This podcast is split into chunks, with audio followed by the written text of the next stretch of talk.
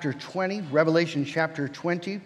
The last time we were here, we looked at the first six verses, and this morning we're looking at the rest of the, of the chapter, verse 7 through 15. Uh, this is looking at the end of time, and Jesus is speaking to us about what's going to happen at the end of the age. This morning, specifically, we're looking at the defeat of Satan and the judgment throne. I'd like to begin at verse 1 so we get a sense of the context. Let's give our attention. This is God's holy word. John writes, Then I saw an angel coming down from heaven, holding in his hand the key to the bottomless pit and a great chain. And he seized the dragon, that ancient serpent who is the devil and Satan, and bound him over for a thousand years, and threw him into the pit, and shut it and sealed it over him, so that he might not deceive the nations any longer until the thousand years were ended. After that, he must be released for a little while. Then I saw thrones, and seated on them were those to whom authority to judge was committed. Also, I saw the souls of those who had been beheaded for the testimony of Jesus and for the word of God, and those who had not worshiped the beast or its image and had not received its mark on their foreheads or their hands. They came to life and reigned with Christ for a thousand years. The rest of the dead did not come to life until the thousand years were ended. This is the first resurrection. Blessed and holy is the one who shares in the first resurrection. Over such, the second death has no power. But they will be priests of God and of Christ, and they will reign with him for a thousand years. And then our text this morning. And when the thousand years are ended, Satan will be released from his prison and will come out to deceive the nations that are, that are at the four corners of the earth, Gog and Magog, to gather them for battle. Their number is like the sand of the sea. And they marched up over the broad plain of the earth and surrounded the camp of the saints and the beloved city. But fire came down from heaven and consumed them, and the devil who had deceived them was thrown into the lake of fire and sulfur, where the beast and the false prophet were, and they will be tormented day and night forever and ever. Then I saw a great white throne and him who was seated on it. From his presence, earth and sky fled away, and no place was found for them. And I saw the dead, great and small, standing before the throne, and books were opened. Then another book was opened, which is the book of life. And the dead were judged by what was written in the books according to what they had done. And the sea gave up the dead who were in it. Death and Hades gave up the dead who were in them. And they were judged, each one of them, according to what they had done. Then death and Hades were thrown into the lake of fire. This is the second death, the lake of fire. And if anyone's name was not found written in the book of life, he was thrown into the lake of fire. Let's ask the Lord to bless. Our God in heaven, now we come in submission to your word. These are hard words and yet glorious words. As we see our King deal with evil and redeem and rescue his own. And so we pray, Lord, that your Spirit now would give us ears to hear and hearts to respond. In Jesus' name, amen.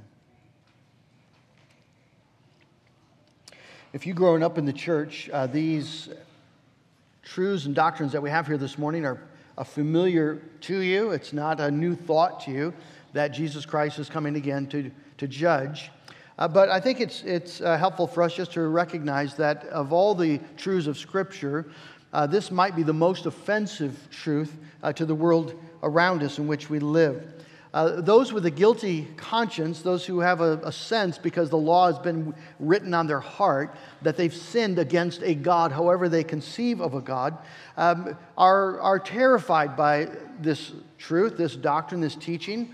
Um, they, they're, they're afraid to die because they know that after they die, they sense there's an, there's an accounting and they sense they're not ready for that accounting. One of the most uh, tragic things I remember hearing uh, from, uh, from 9 11 were the recordings of, of people uh, who were confessing, um, I'm not ready to die.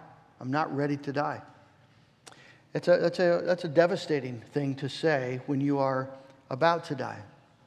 But there are many also around us who have hardened consciences, who they're offended greatly by this idea that there is a God in heaven who would uh, hold them accountable uh, for not obeying Him, for not loving Him, for, uh, for things that they've done wrong in his mind, and, and a God who would have um, who would threaten them with judgment, with, with hell. That just seems to be an in, incredibly egregious thing for a God uh, to threaten. Uh, it feels like an assault on human autonomy. Uh, it feels like a, a denial of basic human goodness. And of course, Judgment Day uh, is, is, both of those things. It is a divine assault on the fantasy of human autonomy that we can actually live as we choose and there's no accounting. And it is a, um, it's a, it's a clear rebuttal of basic human goodness. As on that judgment day, the, uh, there's going to be an incredible ex- expose of human evil. All the ways that we have failed to honor God and love Him and serve Him as we are required to do. And so the, the, the truth that we have is an offensive truth, and yet it's one of the basic tenets of the Christian faith. When we uh, recite together the Apostles' Creed, we confess this as a basic truth that Jesus rose again from the dead, he ascended into heaven, is seated at the right hand of God the Father, from whence he shall come to judge the living and the dead. This is what Christians profess as true all over the world and throughout the ages. And again, that's the offense. The world does not mind a Christmas Jesus, a, a cute little baby born in a manger. It's a message of hope. Uh, the world does not mind an Easter Jesus. Again, um, sort of a, a, a message of victory and triumph and hope in the springtime. It's the judgment day Jesus that offends. And yet, that is who he is. If you get nothing else out of the message this morning, just let that truth uh, be clear that the baby born of a virgin and the crucified one who came from the grave and ascended into heaven has promised that he's coming again to judge the living and the dead. In chapter 20, the last verses here, 7 through 15, we're going to see uh, th- three things. We're going to see that the Satan is going to be released for a short time. Then we're going to see that the devil is destroyed, and the dead are raised to stand before the great white throne of judgment. Let's look then first at the, the destruction of the devil. Um, and noticing first that the devil is released. Verse 7 When the thousand years are ended, Satan will be released from his prison.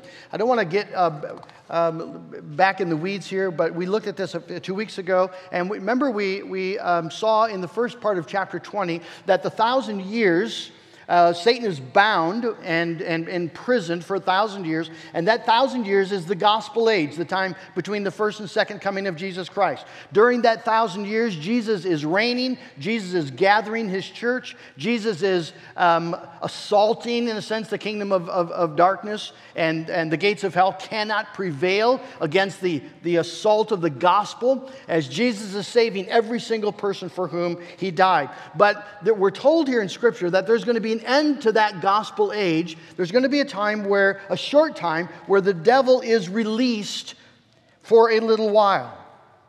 Um, he is going to be released specifically to once again deceive the nations as he had in the past uh, before Christ came. And he's going to gather them to attack the church. That's verse 9. Now remember, this is spiritual warfare, not talking about guns and tanks. But, uh, but Jesus is telling us that the, the, um, there's going to be a releasing of the devil and, and an onslaught of powers of darkness so that the world will seem to be controlled by the devil and people will be increasingly and profoundly under the power of evil. That's what Jesus is telling us. Paul speaks of the same thing in 2 Timothy uh, chapter 3. Listen to what Paul says. Understand this that in the last days there will come times of difficulty. Why? For people will be lovers of self, lovers of money, proud, arrogant, abusive, disobedient to their parents, ungrateful, unholy, heartless, unappeasable, slanderous, without self control, brutal, not loving good treacherous, reckless, swollen with conceit, lovers of pleasure rather than lovers of God. Paul is really going into detail to paint a picture of what happens to people when evil takes over.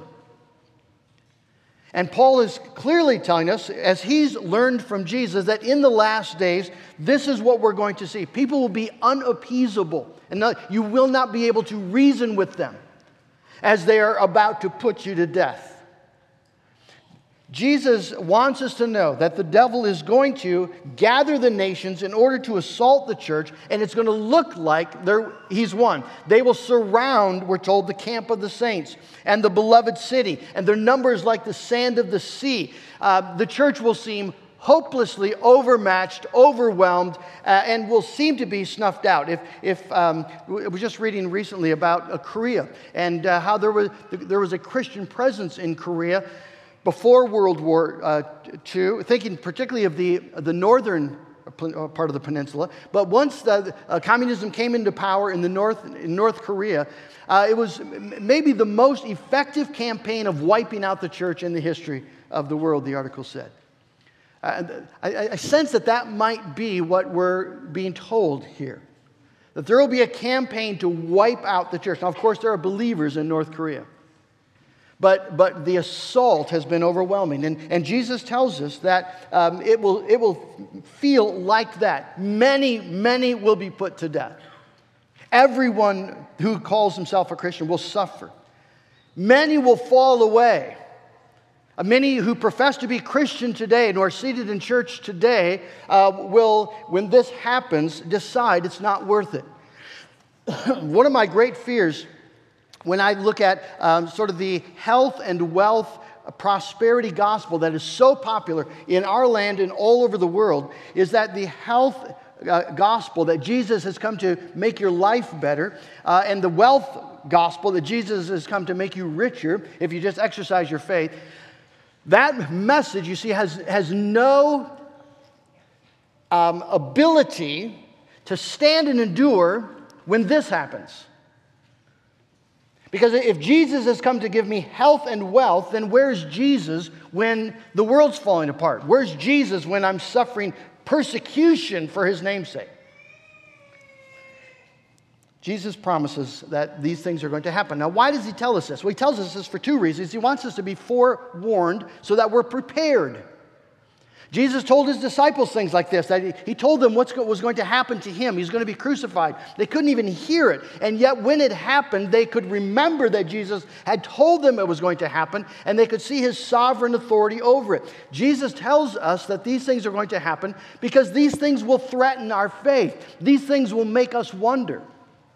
Is this really God reigning over this world? It does not look like God is reigning. Is this suffering really worthwhile? Are we really loved? Are we really cared for? What happened to Psalm 121? The Lord doesn't slumber and he doesn't sleep. He's the keeper of Israel. Those are really the questions that people are asking on that day. Well, Jesus is telling us right now that these things are going to happen so that when they do happen and when we are suffering this way, we will not be surprised we will understand this is exactly what Jesus had said would take place, and we can have confidence. Jesus is telling us these things um, because he wants us to know this will be for a little while. That he wants us to have the assurance that we will, as God's people, triumph. No matter how mighty the devil seems, his doom is sure. In a moment, he will be destroyed. And that's the point of verse 9 possibly the shortest rendition of a battle in all of human history. Here's this great final battle. The devil has gathered his forces. They have encircled the camp. They've encircled the beloved city. They're about to finally, once for all, wipe out the church. But, one of the greatest words in Scripture, but, fire came down from heaven and consumed them. End of battle. That's it. The, the defeat is, is sudden, complete, dramatic, overwhelming, over. Uh, that is often how God um, carries out his warfare. Uh, boys and girls, if you remember the story of, of Moses leading uh, Israel out of Egypt, remember they were in a they were in a position much like this. They were backed up to the Red Sea. Uh, Pharaoh, with, uh, who had the greatest military in the world, is coming after, his army is coming after them. There's no way to escape. They are completely surrounded. Uh, their doom is just moments away. And then God miraculously opens a path through the Red Sea. Israel makes its way through. Pharaoh follows. And, uh, and in a moment, the walls collapse and um, it's over. Just in a moment, it's done. Pharaoh's army is wiped out, and Israel set free. Well, that was a foretaste, a little picture of what's going to happen on this great and final day. The devil is going to be completely destroyed and, um, and cast into the sea of fire. That's verse 10. The devil who had deceived them was thrown into the lake of fire and sulfur, where the beast and false prophet were, and they will be tormented day and night forever and ever. This is the end of evil in God's world. We read uh, in Genesis when the devil entered the world and tempted Adam and Eve and has been working his evil, devastating power ever since. This is the end of all that. We live in a moral universe where evil actually will be judged and condemned and destroyed forever.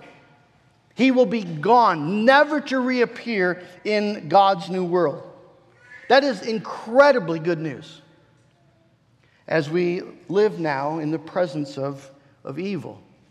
We need to have this vision for a day when it's all done and it's all gone, because that's what Jesus promises. But here in chapter 20, we don't just have the destruction of the devil, we have the judgment of all those who followed him, the judgment of men. Verse 11 Then I saw a great white throne and, the, and him who was seated on it. That him, of course, is Jesus Christ himself, the one to whom God has given the authority to judge. Now, this great white throne, we see several things about it. First of all, it is unavoidable.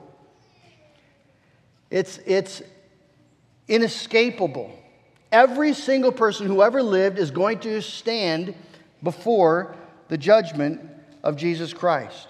Notice verse 13 the sea gave up the dead who were in it. Death and Hades gave up the dead who were in them, and they were judged.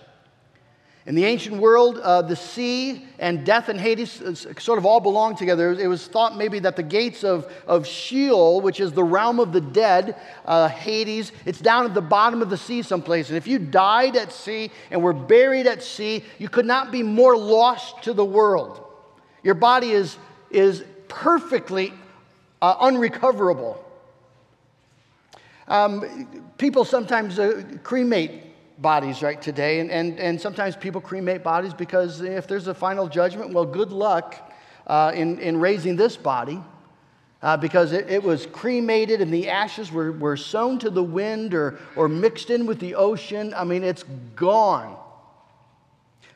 Uh, no, it's not gone.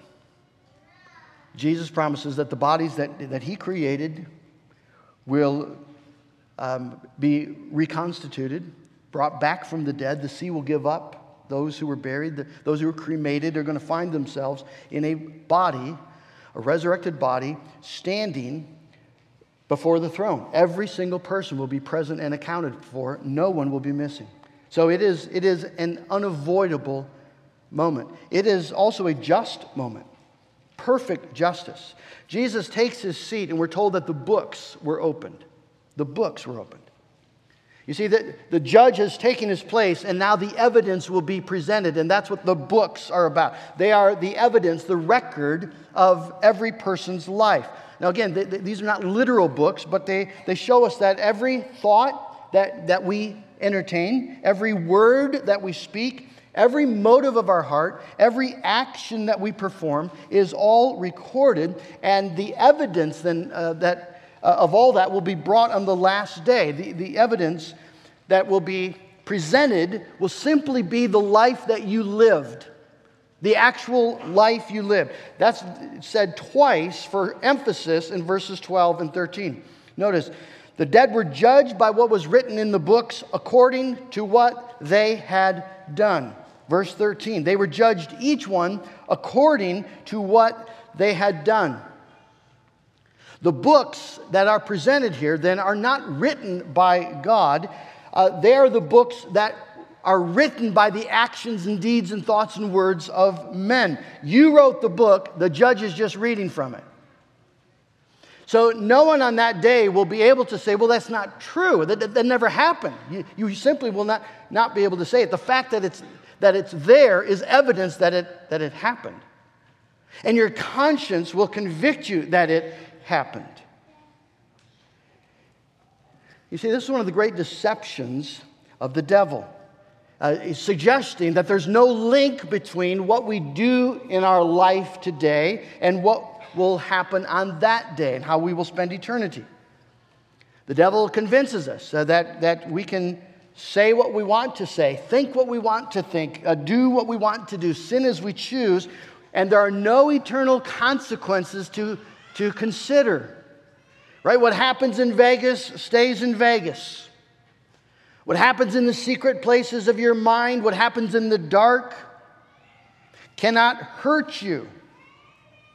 Uh, and, and, particularly, people have a sense that if, if we are only sinning the way other people are sinning, we'll be fine. If, if you uh, um, uh, drive down the expressway and the speed limit is 70 and you're going 74, uh, you'll, you'll, you'll look around you'll, and you'll probably maybe think to yourself, I'm going over the speed limit, and there's the police officer. But but everyone's going 74 or 75 or 76. I'm just a normal violator. I'll be fine. And you know, in truth be told, you will be. For uh, the state of Michigan regarding uh, going down the expressway at 74 mile an hour, you'll most likely be fine. Uh, you will not be fine on the day of judgment.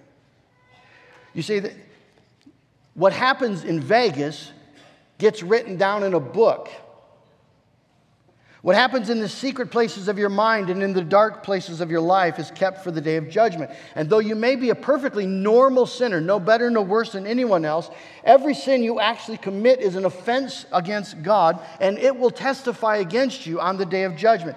Jesus says this in Matthew chapter 12, 36. I tell you, on the day of judgment, people will give account for every careless word they speak. For by your words you will be justified, and by your words you'll be condemned. There will not be a single sin that God will note and say, oh, don't worry about that one. Everyone, every sin will be recorded.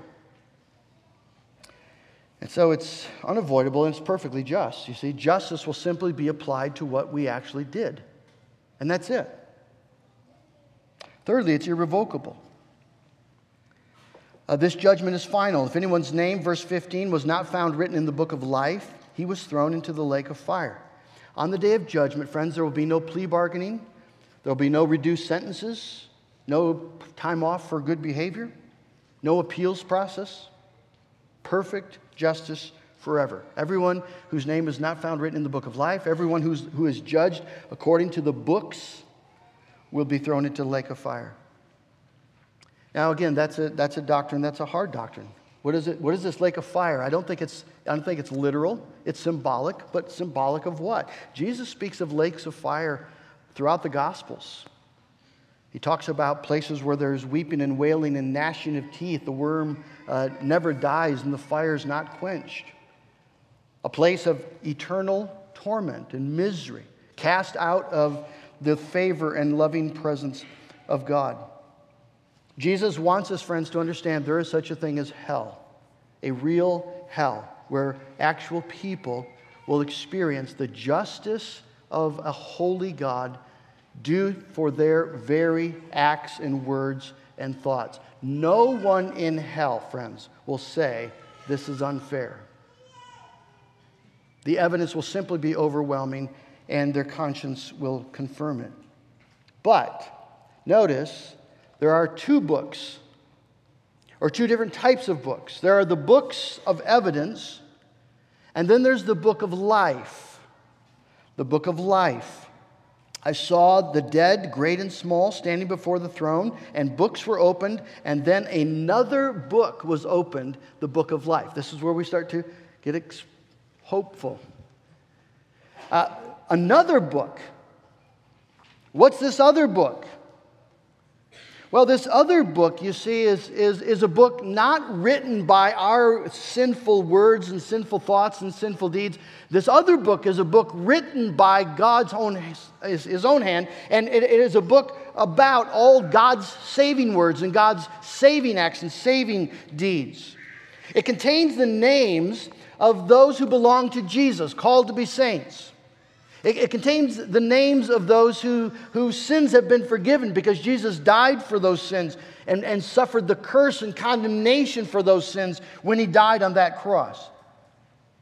And so you see, when the, when the text says that everyone whose name was not written in the book of life was thrown into the lake of fire, it's also telling us that everyone whose name was written in the book of life was not thrown into the lake of fire, but was actually welcomed into eternal life. That'll be chapter 21. You see, the, the, the great division on the day of judgment will not be between good people and bad people. It will not be between religious people and irreligious people. The Bible says all have sinned, all have fallen short of the glory of God. The difference on the day of judgment will be which book is determining your destiny. Will it be the book of evidence, containing the book containing all your actual deeds, or will it be the book of life? That is, the, that is what will determine how you spend eternity. So, the ultimate question for you and for me, you see, is, is just this Is your name in the book of life? That's, that's the question. Is your name written in the book of life? On that day of judgment, when the books are open and, the, and the, this other book, the book of life, is open, and they, and, they, and they look for your name, will it be found there in the book of life? Well, I think the common answer in the church is I hope so. I think if you're honest with yourself, you've answered that way, and maybe that's how you answered just now. I hope so. But you're not sure.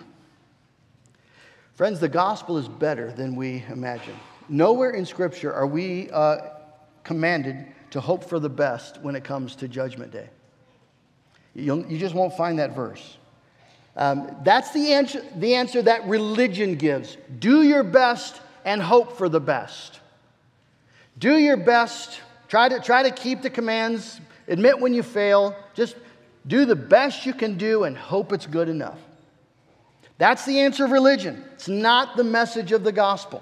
The gospel, you see, gives a clear command with a certain promise. The gospel says, believe on the Lord Jesus Christ. That's the command. You will be saved. That's the promise. Listen to what Jesus says in John 5 24. Truly, truly, so he wants us to hear this. I say to you, whoever hears my word and believes him who sent me has eternal life. He does not come into judgment, but has passed from death to life. That's Jesus' word. He, that person who hears my word and believes in him who sent me, that person does not come into judgment, but is passed from death to life. Paul says the same in Romans chapter 10. If you confess with your mouth that Jesus is Lord and believe in your heart that God raised him from the dead, you will be saved. For the scripture says, and the scriptures cannot be broken, that everyone who believes in him will not be put to shame. Everyone who calls on the name of the Lord will be saved. Friends, there is a way to know that your name is written in the Lamb's book of life. Hear the words of Jesus, hear them. Believe in the one who sent him and you can know that your name is written in the Lamb's book of life. Believe in the Lord Jesus Christ and you will be saved. Confess your sin. Repent. What does Paul, what does Peter say to the men who are struck to the heart because they've been convinced that they were responsible for crucifying the Son of God? And, and, and Peter tells them, repent, be baptized, confess, believe. Come to Jesus Christ. Come running to Jesus Christ to be saved by his righteous works on your behalf.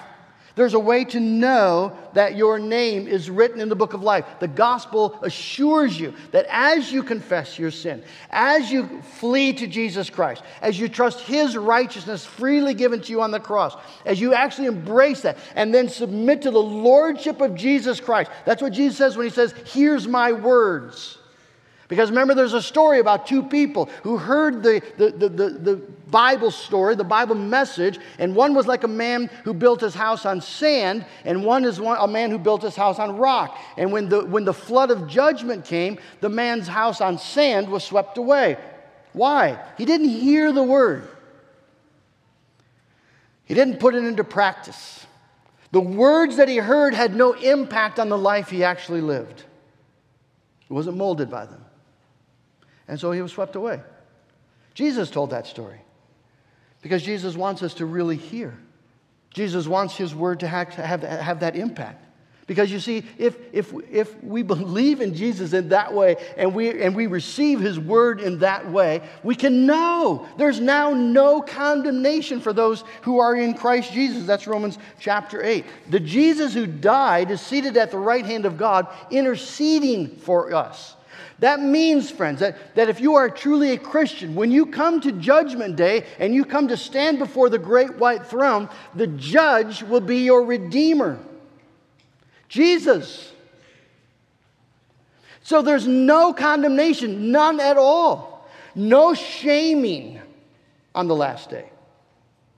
Jesus isn't going to review your life and shake his head. I'm, I'm sorry you, you didn't do as well as you could have done, but welcome into your eternal rest.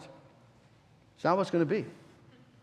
On the basis, you see, of his saving work and imputed righteousness, Jesus, your Redeemer, is going to say, Welcome home. Welcome home. Enter into your eternal rest.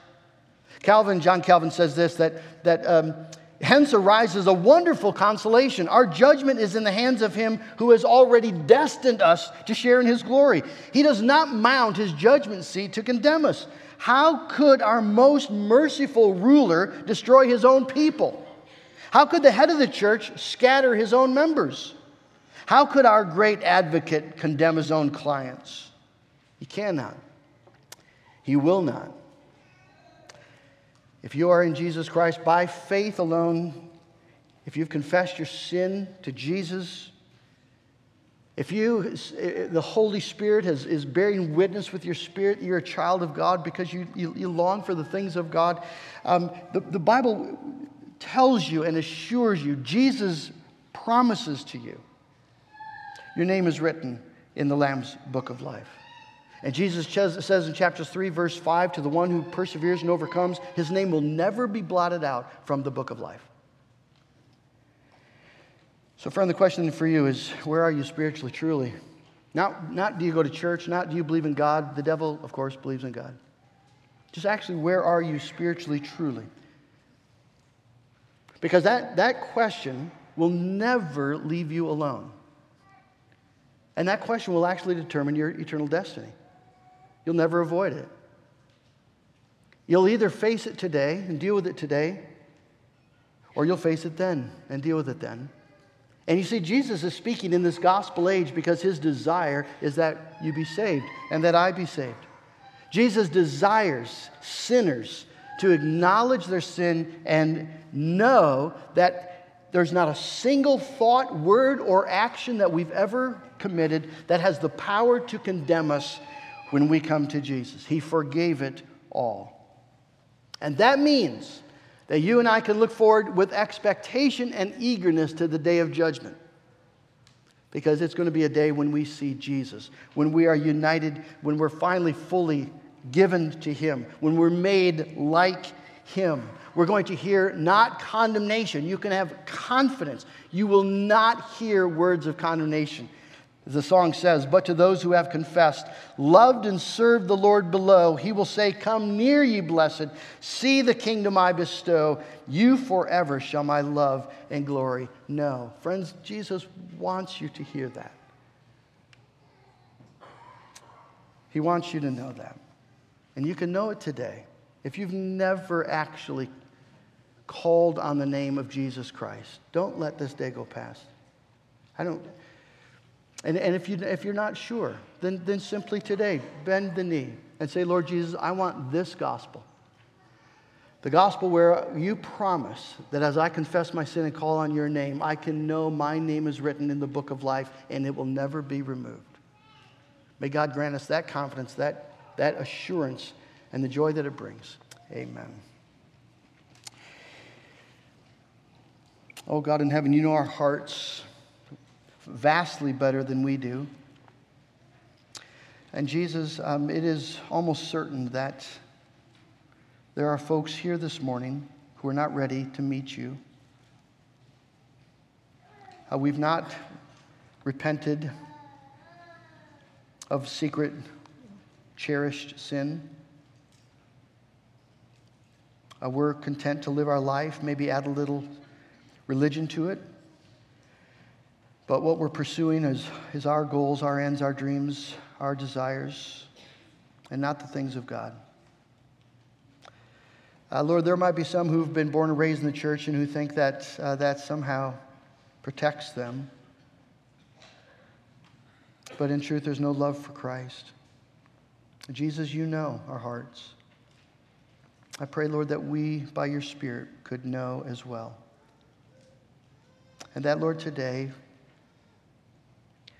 this truth of a judgment day would not just be an interesting topic, something to reflect on, accept bits and, and pieces.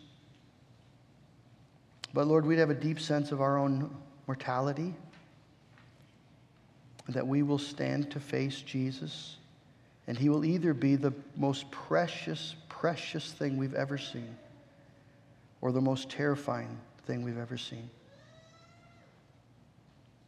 And Lord, I pray today that you would prepare us for that day and that we would live, Lord, then as, as people who are confident, confident that we have passed from death to life and that there's no condemnation and that that day holds no danger for us because we are hid with Christ in God. Pray in Jesus' name. Amen. Let's stand together and close our service singing Day of Judgment, Day of Wonders.